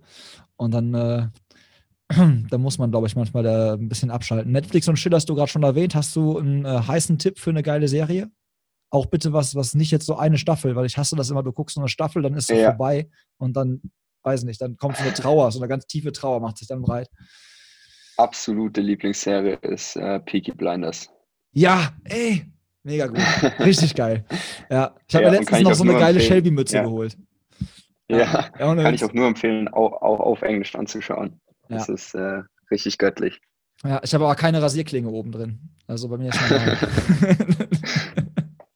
Müsst ihr euch wirklich angucken, ist eine geile Serie und vor allen Dingen, da hat äh, er euch einen richtig geilen Tipp gegeben. Ich glaube, da gibt es fünf oder sechs Staffeln von. Also genau, ist wirklich ja, auf jeden Fall, Staffeln, da könnt ihr, könnt ihr ein bisschen länger von zehren, wenn ihr nicht alles so wegsuchtet. ja. Ähm, Wattmessung hattest du vorhin selber auch schon mal angesprochen beim Radfahren. Hast du schon Erfahrungen gemacht mit Wattmessung beim Laufen? Äh, ja, ich habe jetzt tatsächlich äh, erst seit diesem Jahr Februar äh, laufe ich mit dem Stride ah, ähm, Sensor. Ja, guck, weil ich habe den nämlich ähm, auch. Das ist ganz interessant. Ja, okay. Ja. Also ich, ich äh, steuere jetzt mein Training nicht danach, ähm, mhm. aber ich finde es immer sehr interessant, das dann danach zu analysieren und mit anderen Trainingseinheiten zu vergleichen und da dann irgendwie nochmal einfach einen weiteren, äh, mehr, einfach mehr Daten zu haben. Ja, ähm, kannst du ein paar Tipps geben, welche Daten man sich gut angucken kann? Also, weil ich finde immer, das Krasse ist halt, also ich mag das Ding total gerne auch, ne? Und da, wo ich halt wohne, mhm. ist halt echt ein bisschen bergiger und ich setze das halt auch oft auch einfach ein, dass ich halt, wenn ich halt ja. bergig laufe oder so, nicht so überzocke. Weißt du, ich meine, dass ich halt weiß, ja, genau okay, dafür ist es, glaube ich, richtig gut, ja. Perfekt, ne? Ja. Und nur man sagt ja auch, man kann dadurch Rückschlüsse ziehen zur Laufökonomie und zum Laufstil und vielleicht teilweise, ich weiß gar nicht, ob man sogar Unterschiede sieht von Carbon-Schuh zu Nicht-Carbon-Schuh. Das sind ja auch vielleicht manchmal so Sachen, wo man halt Schlüsse ja. daraus ziehen kann. Aber welche äh, Daten ziehst, guckst du dir da an? Hast du da vielleicht ein paar Tipps? Ähm, so? Also was mir schon auch aufgefallen ist, dass wirklich, ähm, ich laufe schon bei ges bestimmten Geschwindigkeiten unterschiedliche Watt mit äh, unterschiedlichen Schuhen. Ähm, also ich hatte mal einen so einen, ich, zum Beispiel fünf, meine fünf Kilometer ähm, Bestzeit bin ich mit einem äh, sehr weichen Carbon-Schuh gelaufen ähm, also war 1447 ähm, und dafür habe ich mit dem Stride-Sensor 415 Watt, glaube ich, gemessen. Ähm, und dann hatte ich allerdings ähm, mal irgendwie eine Einheit 3x3 Kilometer, die habe ich dann mit einem wirklich so New Balance Handschuh, so ein Racing Flat, also wirklich so ein flacher, leichter, ähm, mit direktem Bodenkontakt. Ähm, und da hatte ich dann für drei Kilometer ähm, immer so einen 315er Schnitt, so, ähm, so knapp unter der Schwelle ähm, bei mir und hatte dann aber 405 Watt, glaube ich. Hat sich allerdings nicht so hart angefühlt wie jetzt die 415 Watt von der 5 Kilometer Bestzeit. Deswegen äh, ist es, glaube ich, schon so irgendwie, je direkter so der, der Bodenkontakt ist, ähm, desto mehr Watt sind es dann. Beziehungsweise es zeigt, zeigt mir Watt an. Ähm, und irgendwie gehen dann schon so, glaube ich, die Watt ein bisschen in diesen, diesen weichen Schaumstoff von den Carbon-Schuhen dann auch irgendwo verloren. Ja, okay. Ähm, Finde ich mega interessant, weil ich habe immer auch äh, das Thema hatte ich schon mit ein, zwei anderen Gästen mal angeschnitten, aber ich finde es halt sauschwer, Leute zu finden, die wirklich danach trainieren. Und auch noch schwieriger finde ich es, Trainer zu finden, die auch danach Trainingspläne schreiben. Weil das Ding ist mhm. ja das mhm. eine, dass du weißt halt, äh, okay, so und so, das Schöne ist ja bei Watt halt einfach, dass sie unbestechlich sind. Wenn ich auf einer Bahn eine Pace ja. von 3,30 laufe in, der und dem, in dem und dem Wattbereich und ich laufe dann bei mir im Wald den Berg hoch und ich habe die gleiche Wattbereich, dann ist das, gleich, ist das dann die gleiche Leistung, die da ankommt, ja. Auch wenn die Pace natürlich niemals 3,30 bergauf im Wald sein wird für, die, für diese Wattleistung. Aber ähm, nutzt das dann äh, oder guckt sich diese Daten dann auch an oder ist das mehr so für dich so ein kleines Tool, was du für dich benutzt? Doch, dann äh, schaut die sich auch an und wir haben jetzt auch schon, ähm, also ich trainiere jetzt nicht eigentlich nicht richtig danach, aber wir haben schon auch mal Einheiten da, äh, mit Hilfe der Watt gemacht, wenn es mal so lange Berganläufe waren. Mhm. Also ähm, beispielsweise äh, viermal sechs Minuten oder fünfmal äh, oder was glaube ich das längste, was ich mal gemacht habe, fünfmal acht Minuten. Also wirklich nur bergauf. Ähm, und da habe ich dann auch von dann eine Wattvor Wattvorgabe bekommen und die hat er quasi aus allen, also aus den Analyse der ganzen Einheiten davor dann quasi errechnet. Ja. Ja, finde ich, also ja, finde ich mega interessantes Thema. Äh, hatte ich mit Paul Voss vom Besenwagen, der benutzt nämlich auch Stride und der äh, geht ja auch so ein bisschen zum Laufen mhm. hin. Und ähm, da wollte ich echt mal gucken, weil der kennt auch jemanden, der danach Trainingspläne und so schreibt. Also der das, benutzt, der das ein bisschen benutzt so in seiner Trainingsplanung äh, und Steuerung. Und das finde ich ja, auch mega. Ja, macht, auf, macht, macht auf jeden Fall Sinn. Ja, macht auf jeden Fall Sinn, aber wir sind da immer noch in der Phase eigentlich, äh, das Ganze noch zu beobachten, sag ich mal. Ja, ja aber wie gesagt, guck mal, ich wusste, das war jetzt wirklich in, äh, ich habe es nirgendwo bei dir irgendwie in einem Schuh oder sowas gesehen, äh, aber war jetzt einfach mal so, war nicht mal so eine Nerdfrage. Und äh, vor allen Dingen mal vielleicht für euch, also die Wattzahlen, die Frederik gerade genannt hat, das hat jetzt nichts mit Radfahren, das kann man jetzt nicht irgendwie aufs Radfahren übertragen. Manchmal sind ja so Triathlon-Nerds, nee, dann irgendwie 415 Watt und irgendwie, also Laufwatt ja. und Radwatt, das ist nochmal, vielleicht sollte man das dazu sagen, das ist ein, das ist ein Unterschied. Was, was, noch, was noch ganz cool ist eigentlich, ähm, ich hatte ja jetzt ähm, einen Wettkampf drauf auf meinen Schuh ähm, aber hat ja keine Laufuhr, deswegen, äh, und der ist ja wirklich äh, extrem genau. Also den kannst du ja auf der Laufbahn ähm, auf 400 Meter kalibrieren. Und dann hast du den Wettkampf drauf, brauchst keine Uhr. Sobald du die Schuhe anziehst, schaltet er sich ein. Und dann kannst du danach, ähm, ja klar, es ist dann, kann man dann, ist dann halt noch irgendwie das Rumgehen im Zielbereich ist halt dann auch mit drauf, aber das kann man ja dann irgendwie wegschneiden im, in der Analyse. Ähm, und kannst, kann man dann auch einfach genau seine Splits anschauen, wie lang war die Strecke wirklich, also wie lang war die Strecke wirklich, wirklich, weil zum Beispiel auf so einer Strecke wie in Ratingen kannst du die GPS-Uhren auch vergessen mit so vielen Wendepunkten. Ähm, und ja, wie viel Watt ist mal gelaufen und äh, wo ist mal eingegangen, also weniger Watt gelaufen. Das ist schon auf jeden Fall sehr interessant und auch zur Wettkampfanalyse, ohne dass man eine Uhr dafür braucht, dann im Wettkampf. Ja, nee, finde ich auch. Also wie gesagt, ich glaube, das wird auch auf jeden Fall kommen oder ist so ein Trend, der vielleicht neben Carbon schon jetzt noch, was die Laufszene angeht oder auch halt Triathlon-Szene. Ich glaube sogar eher, dass es in der Triathlon-Szene anfängt, weil die Leute affiner für so Techniken sind nochmal, als die reinen mhm, Läufer. Ja. Aber dass es dann halt vielleicht schnell so rüberschwappt und dann immer mehr Leute benutzen. Also in meinem Freundeskreis machen es auch ein paar. Ähm, aber man muss sich halt, man kriegt halt mega viele Daten an die Hand Und man muss sich aber halt dann die Daten raussuchen, die für einen selber halt irgendwie relevant sind oder die man wirklich irgendwie in Vergleich setzen kann, weil sich einfach nur, einfach nur Daten sammeln macht da keinen Sinn. Ne? Man muss ja halt analysieren. Das äh, zeigen ja. die Norweger ja auch immer wieder eindrucksvoll, die da einen Typen beschäftigen, der nichts anderes macht, glaube ich. Aber ja, das so viel, so viel zu dem Thema äh, Wattmessung beim Laufen. Machen wir jetzt einen Punkt. ja. ähm, dann habe ich noch ein zweites Szenario, bin ich jetzt auch gespannt. Und zwar habe ich mir die Frage gestellt, wenn du ähm, irgendwann mal in die Situation kommen solltest, dass, äh, weiß ich nicht, Sponsorendeal äh, ansteht und ähm, sagen wir mal so, du bist jetzt so, der, der, der erste Hawaii-Sieg steht kurz bevor, ja, und es kommt ein Sponsor auf dich zu und sagt so, ey, hier, äh, wir würden dich gerne unter Vertrag nehmen für, keine Ahnung, egal was für ein Produkt. So, und ähm, du wüsstest aber, okay, die Summe ist mega geil, der Deal ist super attraktiv, aber es ist nicht das beste Material. Was würdest du machen? Ähm, also es kommt auch ein bisschen drauf an. Also was es ist, ne? Wenn es ein Rad ist, wahrscheinlich eher anders, als wenn es äh, ein Einteiler ist oder sowas.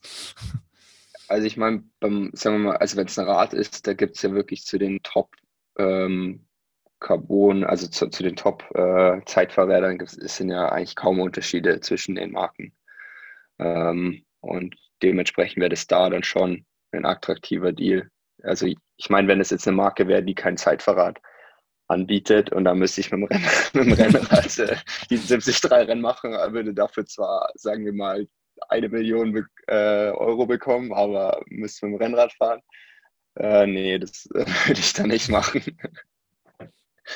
um das mal so als grobes Beispiel zu nehmen. Ja, ja weil ne, es äh, vielleicht kommt ja mal so eine Situation, dass man vor der Frage steht, okay, benutze ich das Produkt jetzt oder nicht? Also, dass man immer halt Sachen halt dann meistens halt benutzt, hinter denen man ja auch steht und die einem, die auch zu einem passen halt, ne? Das ist ja, glaube ich, auch mal was so ein ja auch ein ganz, ja, was ja auch da ähm, ganz interessant ist, ist nicht komplett das gleiche oder sagen wir ähnliches Thema, ist ja Bahrain Endurance, das Team.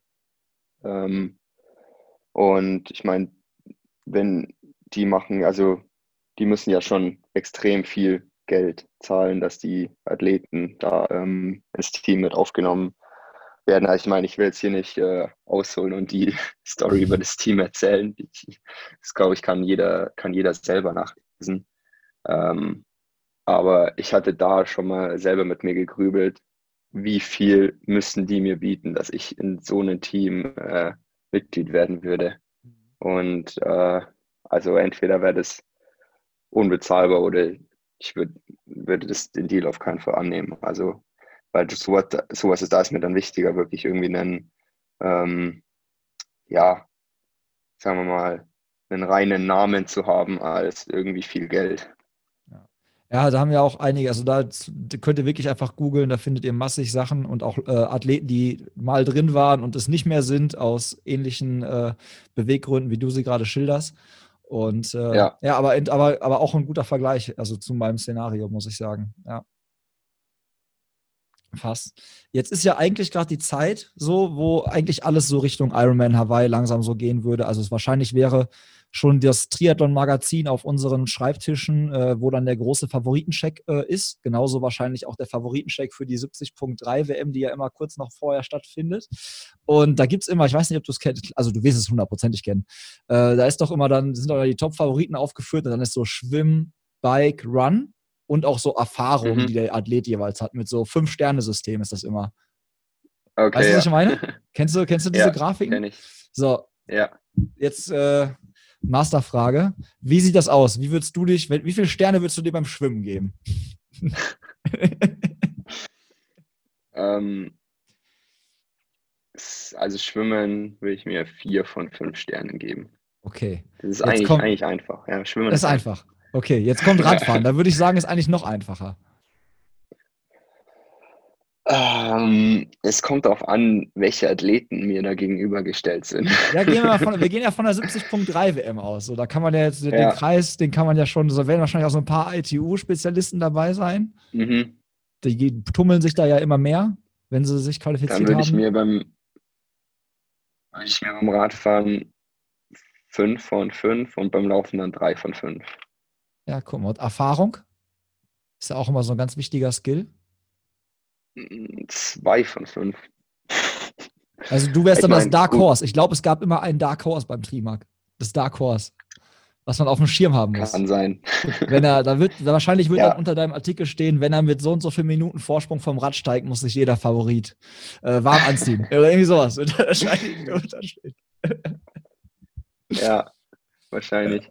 Ja, ja aber ich glaube, diese Ausgabe werden wir, also diese Ausgabe werden wir jetzt dieses Jahr noch nicht sehen, weil es ja auch kein, äh, keine, äh, keinen Ironman Hawaii gibt und keine 73 WM. Wärst du eigentlich zur 73 WM, äh, wenn es die gegeben hätte, planmäßig? Du wärst doch, glaube ich, wärst du qualifiziert gewesen? Mit deinem ja, ich habe mich letztes, letztes, Jahr, Jahr mit, meinem, mit meinem Sieg in Lanzarote qualifiziert und die wäre ja allerdings erst Ende November in Neuseeland gewesen, also nach ah. Hawaii dieses Jahr. Ah, okay. Ja, stimmt, genau, es war der Switch dieses Jahr. Aber wäre auch ein Rennen gewesen, wo du sagst, ey, äh, wäre wahrscheinlich so ein Zwischenstep für dich, oder? Also dieses Jahr wäre es äh, schon also der absolute Saisonhöhepunkt gewesen. Ja. Beziehungsweise jetzt die nächsten Jahre, das ist ja 73, ähm, also Mitteldistanz ist ja schon der Hauptfokus. Und dementsprechend sind dann die PTO-WM, ähm, Challenge Submarine, der Championship und die 73 WM immer die drei äh, ganz großen Rennen. Ja, Schanmorin finde ich als Zuschauer auch mega. Also von der Live-Übertragung, die die Jungs da auf die Beine stellen, natürlich auch auf dem relativ kompakten Gelände auch vielleicht einfacher machbar als auf so einer riesen, äh, aus so einem riesen weitläufigen Ding. Aber trotzdem muss man sagen, was die da auf die Beine stellen, ist echt, äh, ist für den Zuschauer richtig geiles Rennen. Und ich glaube, für die Athleten mit dem Hotel da auf der Anlage ist, glaube ich, hört man auch mal perfekte Bedingungen und Umgebung. Ja, ist auf jeden Fall immer. Ich war jetzt einmal da. Ähm, es war ein richtig cooles Event, äh, mega organisiert ähm, und ja, einfach echt, hat Spaß gemacht. Tolle Erfahrung auch. Sehr gut.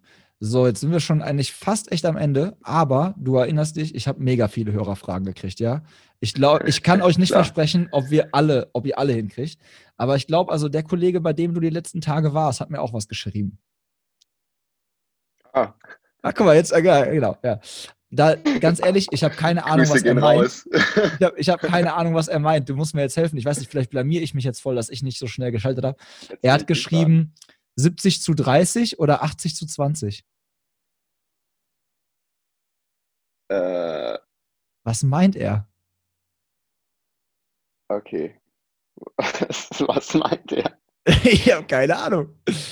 Ich habe erst gedacht, meint er irgendwie äh, äh, irgendein Getränk, irgendwie Kaffee, also 70, 70 schräger 30 oder 80 schräger 20? Okay, jetzt äh, stehe ich echt auf dem Schlauch.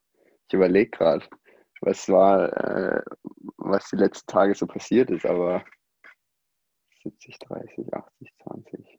Wir können das auch erstmal zurückstellen, dann kannst du noch im Hinterkopf so ein bisschen grübeln. Okay, während du mir die nächste Frage stellst, äh, du ihn an. Ihn ganz schnell. ja, okay. Dann äh, stelle ich dir die nächste Frage und zwar ähm, ist die nächste Frage, man kann das immer bei Instagram, wenn die Leute so lang schreiben, dann kannst du das nicht hundertprozentig sehen. Äh, machst du dir selbst viel Druck bezüglich ähm, neuer Weltstar? Fragezeichen. Also ähm, so, ist schon der, der Hype, löst der Druck aus? Äh, jein, also ich mag Druck. ähm, ich mache mir selber gerne Druck. Ähm, den brauche ich irgendwie und ich finde es einfach irgendwie extrem geil, wenn man unter Druck abliefern kann, ist es noch ein geileres Gefühl. Und äh, ja, also mich stört es nicht, dass ich äh, hier den Druck habe. Ich habe glaube ich, nicht zu viel Druck, weil ich noch ähm, extrem jung bin, würde ich sagen. Ähm, aber ja, inzwischen wird, glaube ich, schon auch äh, ziemlich viel von mir auch erwartet. Aber es stört mich nicht. Ich finde es äh, eher sogar positiv. Finde ich geil. Finde ich äh, vom, vom Umgang äh, mit der Thematik richtig gut. Und ich glaube, das ist halt auch das Geile so, wo wir darüber gesprochen haben vorhin, so, wenn du dann auf der, auf der Radstrecke diese Akzente setzt, so, das ist ja halt auch dieses, dass die Leute hinter dir herjagen, dieser Druck, so, das ist ja, ja das ja. geht ja miteinander, das passt ja einfach so, ne? So, jetzt kommt eine Katzenfrage, ja? Darf die Katze raus und wer passt auf die Katze auf, wenn ihr weg seid? ähm, nein, die, die Katze darf nicht raus, die bleibt äh, in der Wohnung. und äh, also es ist eine Wohnungskatze. Ähm, und hier draußen vor der Haustür haben wir eine große Straße, deswegen lieber nicht. Ähm, und auf die Katze wird aufgepasst von äh, entweder von meinen Freunden oder von den Freunden von äh, meiner Freundin. Ähm, ist auf jeden Fall schon eine äh, große Warteliste, weil jeder auf sie aufpassen will. Also es wird sich schon, schon richtig drum gestritten. Ich glaube, also ich glaube, wenn du einen Aufruf starten würdest bei deinen Followern, will einer auf meine Katze aufpassen. Ich bin äh, bei der Challenge Daytona. Ähm, ich glaube, ich glaube, da hättest du keine Probleme. Da müsstest du wahrscheinlich irgendwie losen oder so. Ähm, ja. Ich gehe mal zu der nächsten Frage über. Hast du einen Physio? Äh, nein. Bin mein Weil, eigener Physio. Ist dein eigener Physio. Gut, also, also du rollst also du wahrscheinlich bin, oder Mas Massagegun oder was es da alles an Tools gibt. Ja, also ich bin mal einerseits nicht, Gott sei Dank nicht so verletzungsanfällig, dass ich wirklich äh, irgendwie drauf angewiesen bin, aber falls mal irgendwo zwickt oder ähm, ich einfach meine schweren Beine irgendwie ein bisschen lockerer machen will, dann äh, habe ich so Recovery Boots, äh, ja, Black Roll, Black Roll, auch so ähm, diese Elektro-Teile. Äh, Ach, die du auf die Muskeln draufklebst, ne? Ja, die diese Elektrostimulation, ja. genau. Ähm, und auch einem Massagegun. Also. Ich habe letztens gesagt, der Typ, der die Massagegun erfunden hat, ohne Witz, dem müsstest du ein Denkmal bauen. Also das Teil mega, mega. Ja, da, dadurch benutze ich eigentlich die Black Roll doch eigentlich fast nie. Ja, also das ist echt, also das die ist Dinger so, das ist deutlich angenehmer, einfach sich hinzusetzen und nichts zu machen.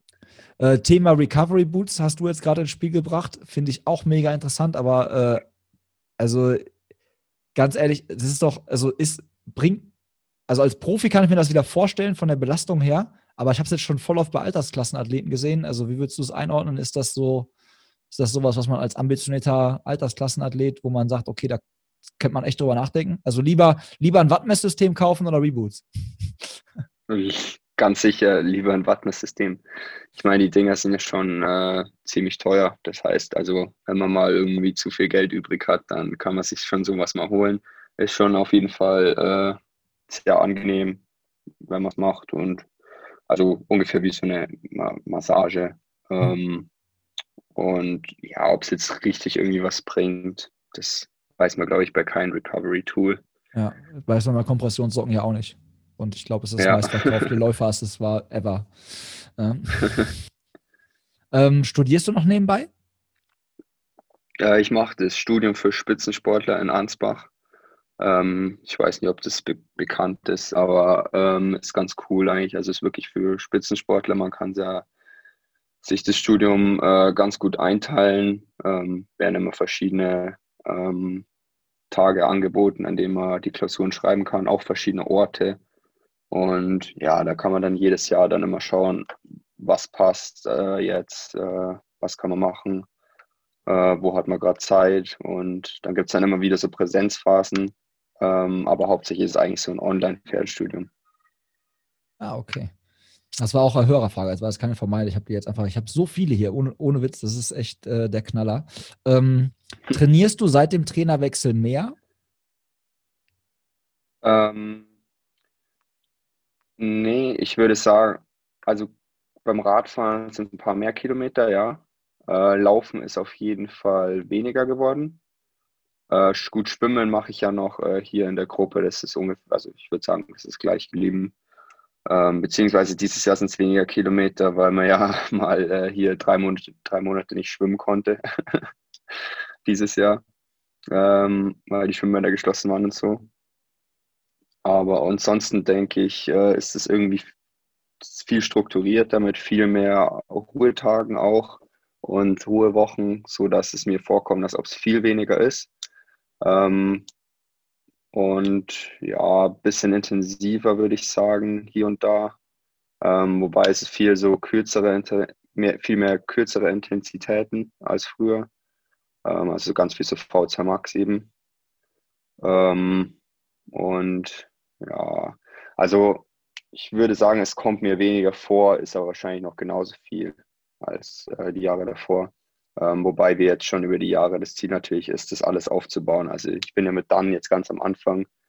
Ähm, deswegen trainieren wir da jetzt noch äh, das maximal wenigste. Ah, okay. Äh, jetzt kommt hier noch eine Frage, da will jemand äh, sich ein paar Schwimmtrainingseinheiten ähm, als äh, Tipp von dir einholen. Und zwar, äh, Fred, welche Einheiten beim Schwimmtraining magst du am liebsten, Schrägstrich, bringen am meisten? Schwierig zu sagen wahrscheinlich, ja? Ähm, ja, also ich, ich würde sagen, ich meine, Triathleten schwimmen immer ganz gerne Arme und Pedals. Ähm, deswegen würde ich sagen, ich finde auch, dass Pedalschwimmen äh, mir selber extrem viel bringt, aber nur, wenn man sie äh, richtig einsetzt.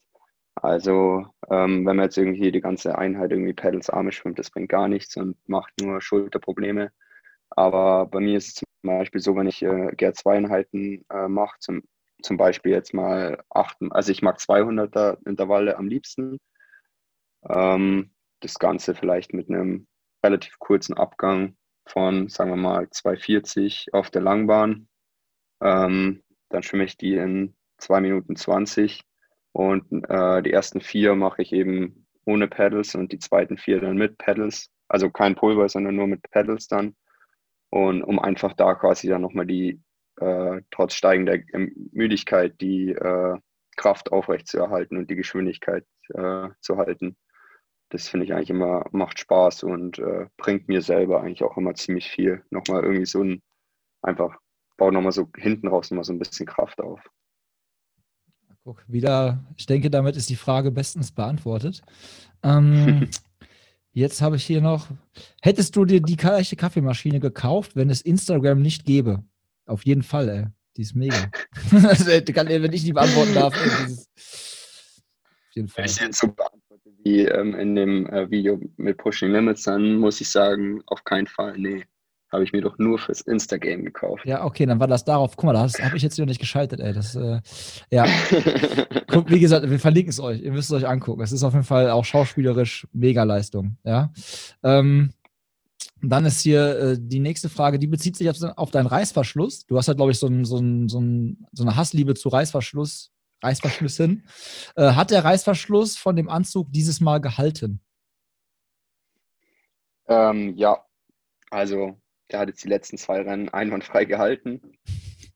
Ähm, also muss ich auch dazu sagen, es, viele denken ja immer, der ist äh, irgendwie wegen, wegen meines massiven Körpers dann aufgesprungen. War auch mein erster äh, Gedanke. War, ja. ja. also mir ist es ja bis jetzt zweimal passiert, dass der Reißverschluss äh, kaputt gegangen ist. Ähm, die, es war ganz, ganz witzig, dass es halt von, sag ich mal, 20 Rennen, es ist zweimal passiert und dann denken viele gleich, okay, das passiert immer so. ähm, aber klar, äh, es sollte nicht passieren. Ähm, und beim ersten Mal in Samorin letztes Jahr war es so, da hatte ich mal äh, das erste Mal meinen Anzug äh, komplett runtergerollt, also aus, halb ausgezogen unter Neo und äh, eingesteckt. Dann beim ersten Wechsel eben angezogen und dadurch, dass der dann nass war, ging das Ganze natürlich ein bisschen schwerer und da ist der Reißverschluss dann komplett ausgefädelt und ich konnte ihn auch nicht mehr einfädeln ähm, und musste den Rest des Rennens dann mit offenen Reißverschluss bestreiten. Und jetzt dieses Jahr beim ersten Rennen da in Österreich beim Mosterman war es dann so, dass, also seitdem habe ich es dann immer so gemacht, dass ich den Anzug anhatte, aber immer den Reißverschluss offen, wenn mit Neo war, so dass mhm. ich trotzdem noch Schulterfreiheit hatte. Und dann bin ich aus dem Wasser gestiegen, Neo aus, äh, Reißverschluss zu schnell zugemacht. Dann ist der an diesen Scheuerschutz vom Reißverschluss hängen geblieben. Ähm, und in der Aggressivität von der Sprintdistanz, die man da hat und die Eile, ähm, habe ich dann einfach dran rumgerissen und jetzt quasi in die andere Richtung über so eine Jacke, äh, wenn der Reißverschluss kaputt ist, in die andere Richtung wieder aufgegangen und dann war der so in der Mitte zu und oben und unten äh, offen. Und ja, also war bei, waren beides mal, beide Male waren es Missgeschicke beim Zumachen, äh, beim Wechsel. Äh, und jetzt dann beim Rennen in Podersdorf bei der Mitteldistanz äh, habe ich dann ein bisschen vorsichtiger den zugemacht, mir die äh, halbe Sekunde genommen und drauf geschaut. Ähm, und jetzt bei dem Rennen in Ratingen hatte ich den sowieso von Anfang an geschlossen. dann konnte nichts passieren. Ja, Safety First, Safety First. Das, äh, das, das Reißverschluss-Game auch geklärt. Jetzt kommt eine äh, Frage von einem guten Buddy von mir. Und zwar, ähm, was ist dir lieber? Platz 3 in einem harten Starterfeld oder locker Erster werden ohne ernsthafte Konkurrenz? Platz 3 in einem harten Starterfeld, ganz klar. Ganz klar. Dann ähm, satteln wir da direkt auf die nächste Frage, auch, auch von jemandem, den ich diesmal kenne hier. Ich glaube, die werden, also die werden dich und mich kennen. Ähm, wie viel Respekt oder Angst hast du vor Gustav Iden auf der Langdistanz? Jetzt ist hier noch, warte mal, Fragezeichen, was kommt dahinter noch? Äh, mit TT-Bike. Also das sind Jungs, die sind beide auch in Ratingen gestartet und haben halt gesehen, dass der Gustav auch mit dem Rennrad äh, am Start war und seiner berühmten Kappe. Die hat er nicht gefehlt. Mit TT-Bike mit TT-Bike habe ich keine Angst vor ihm. Mit Rennrad habe ich Angst. Ja? Nein. Ist ja unberechenbar, ist ja unberechenbar. nee, also ja, der ist mit, mit äh, Rennrad gestartet und hat uns da ganz schön blamiert. ähm, aber nee, er, er hatte selber ähm, nach dem, er hatte eine brutale Position auf dem Rennrad. Ähm, also wirklich eine, eigentlich eine Zeitfahrposition, hatte, hatte auch einen schnellen Rennradrahmen und schnelle Laufräder. Dementsprechend groß ist der Wartunterschied wahrscheinlich gar nicht. Und er selber hat nach dem Rennen äh, auch gesagt, dass er ist der Grund, wieso er da auch nicht mit Zeitfahrrad fährt, äh, ist, weil er sich auf dem Zeitfahrrad extrem unwohl fühlt bei hohen Geschwindigkeiten. Und da will er dann schon lieber auf eine Rennrad zurückgreifen, wo er dann mal auch mal an die Baseball ähm, greifen kann. Ähm, und dem, deswegen wäre er mit Zeitfahrrad wahrscheinlich auch nicht schneller gewesen. Mhm. Aber um, auf, um die Frage zu beantworten, also ähm, habe absoluten Respekt vor Gustav Ihn. Also ich meine, er ist 73-Weltmeister. Ähm, da sollte man auf jeden Fall immer mit dem rechnen, äh, bei jeder Distanz. Also die sind ja auch wirklich äh, von Sprint bis äh, Mittel, haben sie haben ja schon gezeigt, was sie drauf haben. Und äh, ja, ähm, Ironman weiß ich ja selber noch nicht mal, wie ich bin, deswegen hat man da noch äh, auf jeden Fall noch keinen Vergleich. Also wenn das mit Langdistanz gemeint ist, aber wenn mit Langdistanz, Mitteldistanz gemeint ist, äh, da glaube ich, fehlt mir schon noch ein Stück. Oder ähm, wirklich extrem gutes Rennen oder gute Strecke, äh, um ihn zu schlagen. Ja, ich, ich glaube, äh, glaub, äh, der Max, der meint da schon äh, Langdistanz mit. Aber finde ich halt auch wieder geil, weil wenn ich jetzt, also als ich die Frage bekommen habe, dachte ich mir so, du wirst auf keinen Fall sagen, dass du Angst hast. Ich habe auch das Wort Respekt sofort äh, gedacht, so, ne? Also, weil das ist halt, also Angst, boah, keine Angst, also finde halt, man muss sich da ja gerade du ja, Leistung nicht also, verstecken. Ne? Also ja. Respekt ist, aber Angst. Ja. Hätte ich jetzt auch nicht gedacht. Ja, nee, Angst. Also ich meine, ich würde auch nicht behaupten, ähm, erst, ich könnte ihn keinesfalls schlagen. Hast du also ja schon dieses Jahr, also hast du ja auch dieses Jahr schon. ja, gut. Äh, oh, du hast klar, eine Zeitstrafe gekriegt. es, es, gibt, es gibt immer äh, schlechte Tage und so, ähm, schlechte und gute Tage. Aber auch wenn man, wenn jetzt beide Rennen, äh, beide Athleten mit einem äh, guten Tag ins Rennen gehen, denke ich auch bei einer günstigen Rennkonstellation, äh, bei einer guten Strecke und äh, ja, wer weiß, kann, es kann alles passieren. Also und dadurch, dass ich ähm, auf dem Rad ja schon, würde ich mich schon ein kleines bisschen stärker einschätzen. Und um da dann, wenn ich da den Vorteil gut nutzen könnte, könnte ich mit, vielleicht mit genügend Vorsprung auf die Laufstrecke gehen, um ihn zu schlagen. Aber ich meine, er ist ja 73 Weltmeister, wie schon gesagt. Und äh, ja, meine, in den nächsten Jahren, es ist das große Ziel für die nächsten Jahre, da eben auch hinzukommen. ähm, jetzt habe ich hier noch eine Frage bekommen von der Triathlon Crew Cologne. Und ich weiß, ich glaube, ähm, dass der Herr Stagenborg dahinter steckt. Ich weiß es nicht. Vielleicht äh, ja, kannst du es an der okay. Frage ablesen. Vielleicht ist auch ein Insider, ich weiß nicht. Die Frage lautet: Warum ist Robusta so gut? Hat das auch was mit eurem Game zu tun? Hat das auch was mit dem. Ja. ja? Okay, dann. Das, äh, das kommt ein, zu 100 Prozent vom Herr Stagenborg. Ähm, ja, robuster äh, ist einfach viel besser, ähm, weil der macht, macht einen einfach robuster. Das, das ist einleuchtend eigentlich. Hätte man gar nicht, hätte ich nicht, ja. das kann ich, das kann ich vielleicht noch unter meine Bohnen vielleicht einfach drunter schreiben, so als Slogan. Robuster Bohnen sind ja. einfach besser, weil die sind einfach robuster. Oder machen einen robuster. Ja. Mach, machen robuster, ja genau. Ist ja. brutal. Okidoki. Jetzt äh, sind wir bei den ähm, Hörerfragen durch. Und ich würde jetzt noch sagen, wir zocken noch ein paar Kategorien, aber ganz kurz quasi immer. Das sind so ganz äh, kurze, knackige Dinger. Äh, die okay. erste ist ziemlich eindeutig: Kaffee oder Tee? Kaffee. okay. Asphalt oder Trail? Um, ähm, Trail. Ah, guck mal, Überraschung, hätte ich nicht gedacht. Ähm, Bucketlist, Gibt es Rennen auf deiner Bucketlist, wo du sagst, die muss ich auf jeden Fall mal gemacht haben? Als Triathlet jetzt, aus Triathlon-Sicht? Oder auch mm. Marathon, wenn du sagst, du willst irgendwann irgendwas reizt dich beim Marathon oder irgendwas anderes als Events, auch gerne die. Ich muss schon sagen, es gibt viele Rennen, worauf ich mal Bock habe, aber ich habe mir noch keine Gedanken über irgendwie eine Bucketlist gemacht, weil ich irgendwie noch zu viel, ähm, ja, einfach noch zu sehr diesen Leistungsgedanken in meinem Kopf habe. Ähm, deswegen so Bucketlist ist ja dann schon so Rennen dann so nach der äh, Karriere, mehr oder weniger. Und das ist auch so lange hin. Mal schauen, was es da dann für Rennen überhaupt noch gibt oder welche noch dazu, äh, hinzukommen. Machen wir alle Rennen auf Strava nur noch. Gibt es gar ja. keine Live-Veranstaltung mehr, alles nur so Strava-Rennen. äh, Entschuldigung, Swift-Rennen, nicht Strava-Rennen, Swift-Rennen.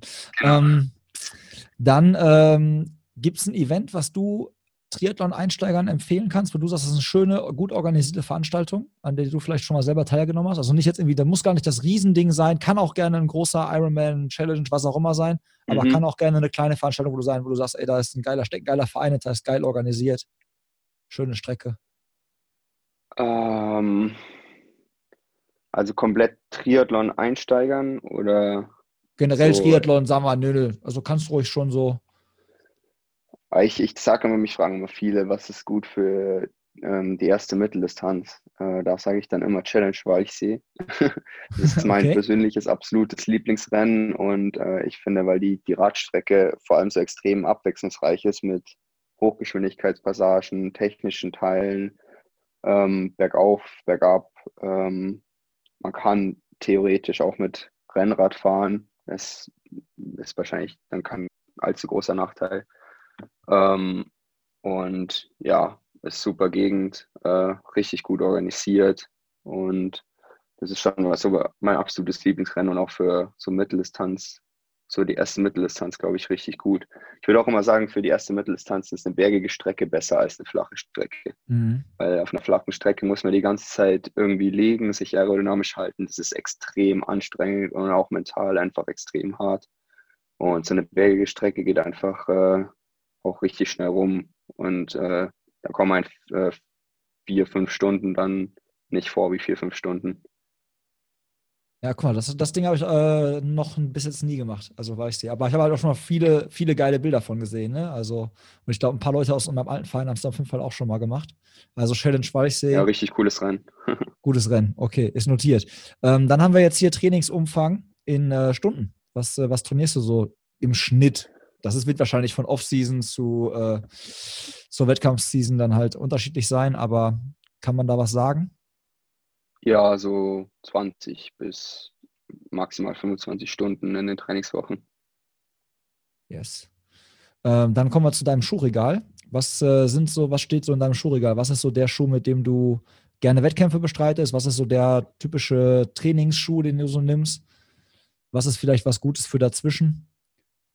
Also raus. bei mir stehen ja im Moment nur ähm, New Balance Schuhe im Schuhregal, ähm, also Laufschuhe und also mein Lieblingstrainingsschuh von New Balance ist der ähm, der 1080, ähm, die Version, was ist 10 schon, V10. Ähm, ja, ist so ein weicher, ähm, mittelschwerer Trainingsschuh. Ist richtig gut für so äh, ja, lockere Läufe. Ähm, und ja, so für Tempo nehme ich am liebsten den ähm, ähm, den Rebel, wobei ich glaube, dass der gar nicht mehr so richtig erhältlich ist. Also es war so mein absoluter Tempo-Lieblingsschuh. Also New Balance Fresh Form Rebel heißt der, glaube ich. Mhm. Und für den Wettkampf haben wir vorhin schon drüber geredet, der ähm, TC, also ähm, Fuel Cell TC. Und ja, wobei ich den Wettkampfschuh, den ich letztes Jahr hatte, laufe ich auch jetzt richtig gerne noch so bei, bei Tempo-Einheiten. Das ist der, der Hanzo, mhm. der New Balance Hanzo. Ähm, ist so richtig ist minimalistisch, ne? Leichter, flacher. Ja, ne? genau. Ja, ja. aber der ist irgendwie, der, der passt einfach richtig gut zu meinen Füßen scheinbar. Mit dem komme ich immer gut klar. Ja, bin ich mal gespannt, was du dann zu dem RC sagst, zu der Race-Variante von dem Schuh, von dem du gerade gesprochen hast, von dem Carbon-Schuh, weil der wird ja dann auch bald dann ja. wahrscheinlich bei dir einflattern. Und äh, ja, vielleicht ja, ist das. Ja, ich bin mal gespannt, ja. Genau, vielleicht ist nochmal noch mal was anderes im Game. Ähm, dann haben wir eigentlich Läuferknigge. Wir können natürlich jetzt gerne Triathlon-Knigge draus machen. Also so Sachen, die Läufer oder die Triathleten ähm, ja, so Benimmregeln, sag ich mal. Sachen, die man nicht macht, wo man, die man besser machen kann. Okay. Also als Beispiel bei Läufern ist oft so immer die Frage, grüßt man sich oder grüßt man sich nicht? Oder ich habe immer das schöne Beispiel, ähm, man stellt sich halt nicht in die erste Reihe, wenn man am Ende des Rennens nichts mit dem Ende, mit dem Ausgang vorne zu tun hat. Also du hast ja bei jedem Volkslauf immer irgendwie so einen Typen, der stellt sich so vorne in die erste Reihe und dann rennt, ja. rennt das ganze Feld los. Er ist noch, weiß ich nicht, 500 Meter dabei und danach nicht mehr. Sowas, vielleicht auf den ähm, Triathlon bezogen.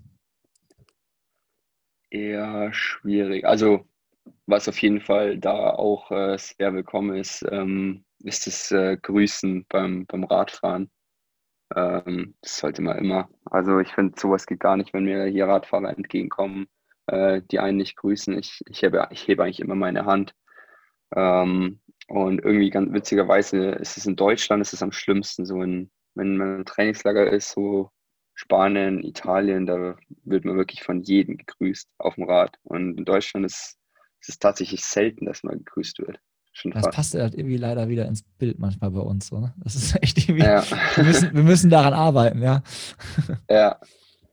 Also, ja. das sollte immer sein. Und dann ja, sonst hm, schwierig. schwierig. Ich meine, ja, klar, ist, glaube ich, so, ja. Ja. Regeln immer einhalten.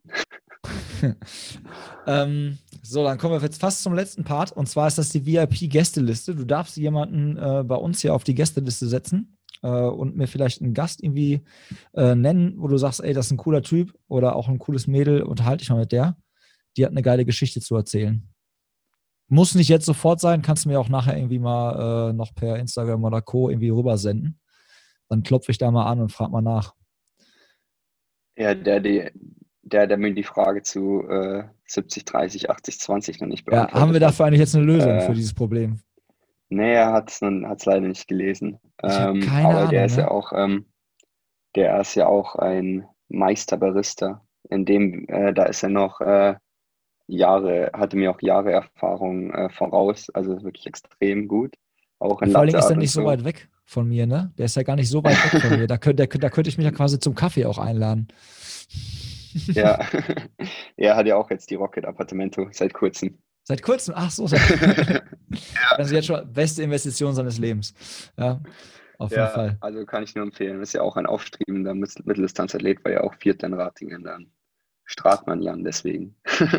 genau, Stratmann Jan, du musst auf jeden Fall sagen, was das, also ich, entweder stehen wir beide jetzt voll auf dem Schlauch oder es, weiß ich nicht, man konnte nicht drauf kommen. Also ich habe keine Ahnung, was er meint. Wirklich nada, null.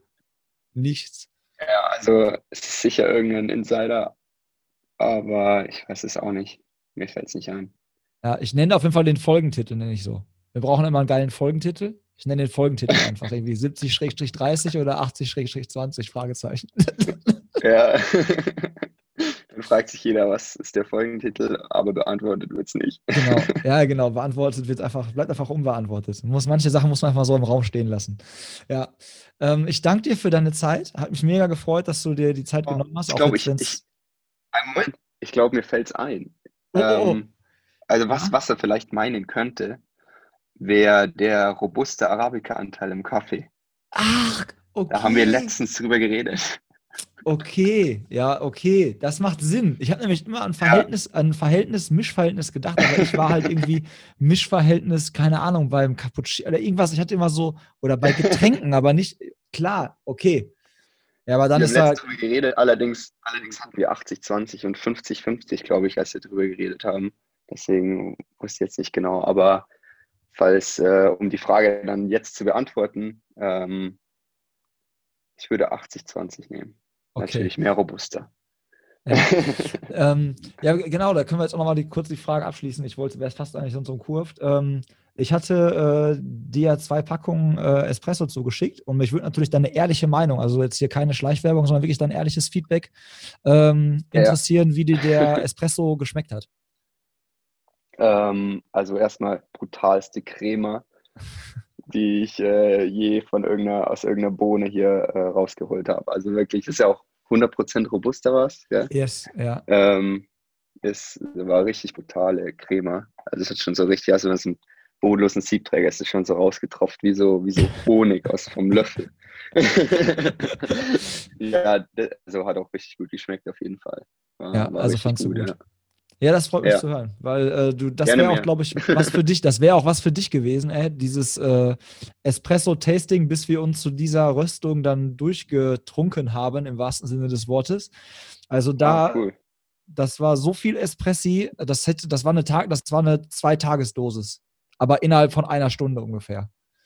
Das war, ich glaube, eigentlich war es ja. auch nicht so gedacht. Ich glaube, das ist eigentlich, wenn man so ein Espresso-Tasting oder so ein Cupping oder so macht, ist das, glaube ich, eigentlich wie bei so Wein trinken. So ein dass man das eigentlich, dass man das genau, dass man eigentlich, aber das hat mir halt vorher keiner gesagt, weißt du? Und wenn du mir dann halt so Jedes Mal doppelten. dann habe ich mir die Dinger da halt reingekrollt. Also ich war so gut drauf. Ich hatte so, ich habe letztens schon gesagt, ich hatte so Bock auf Party machen danach, weil ich war so richtig on fire. Aber war dann Geil, leider auf dem FIFA-Abend eingeladen.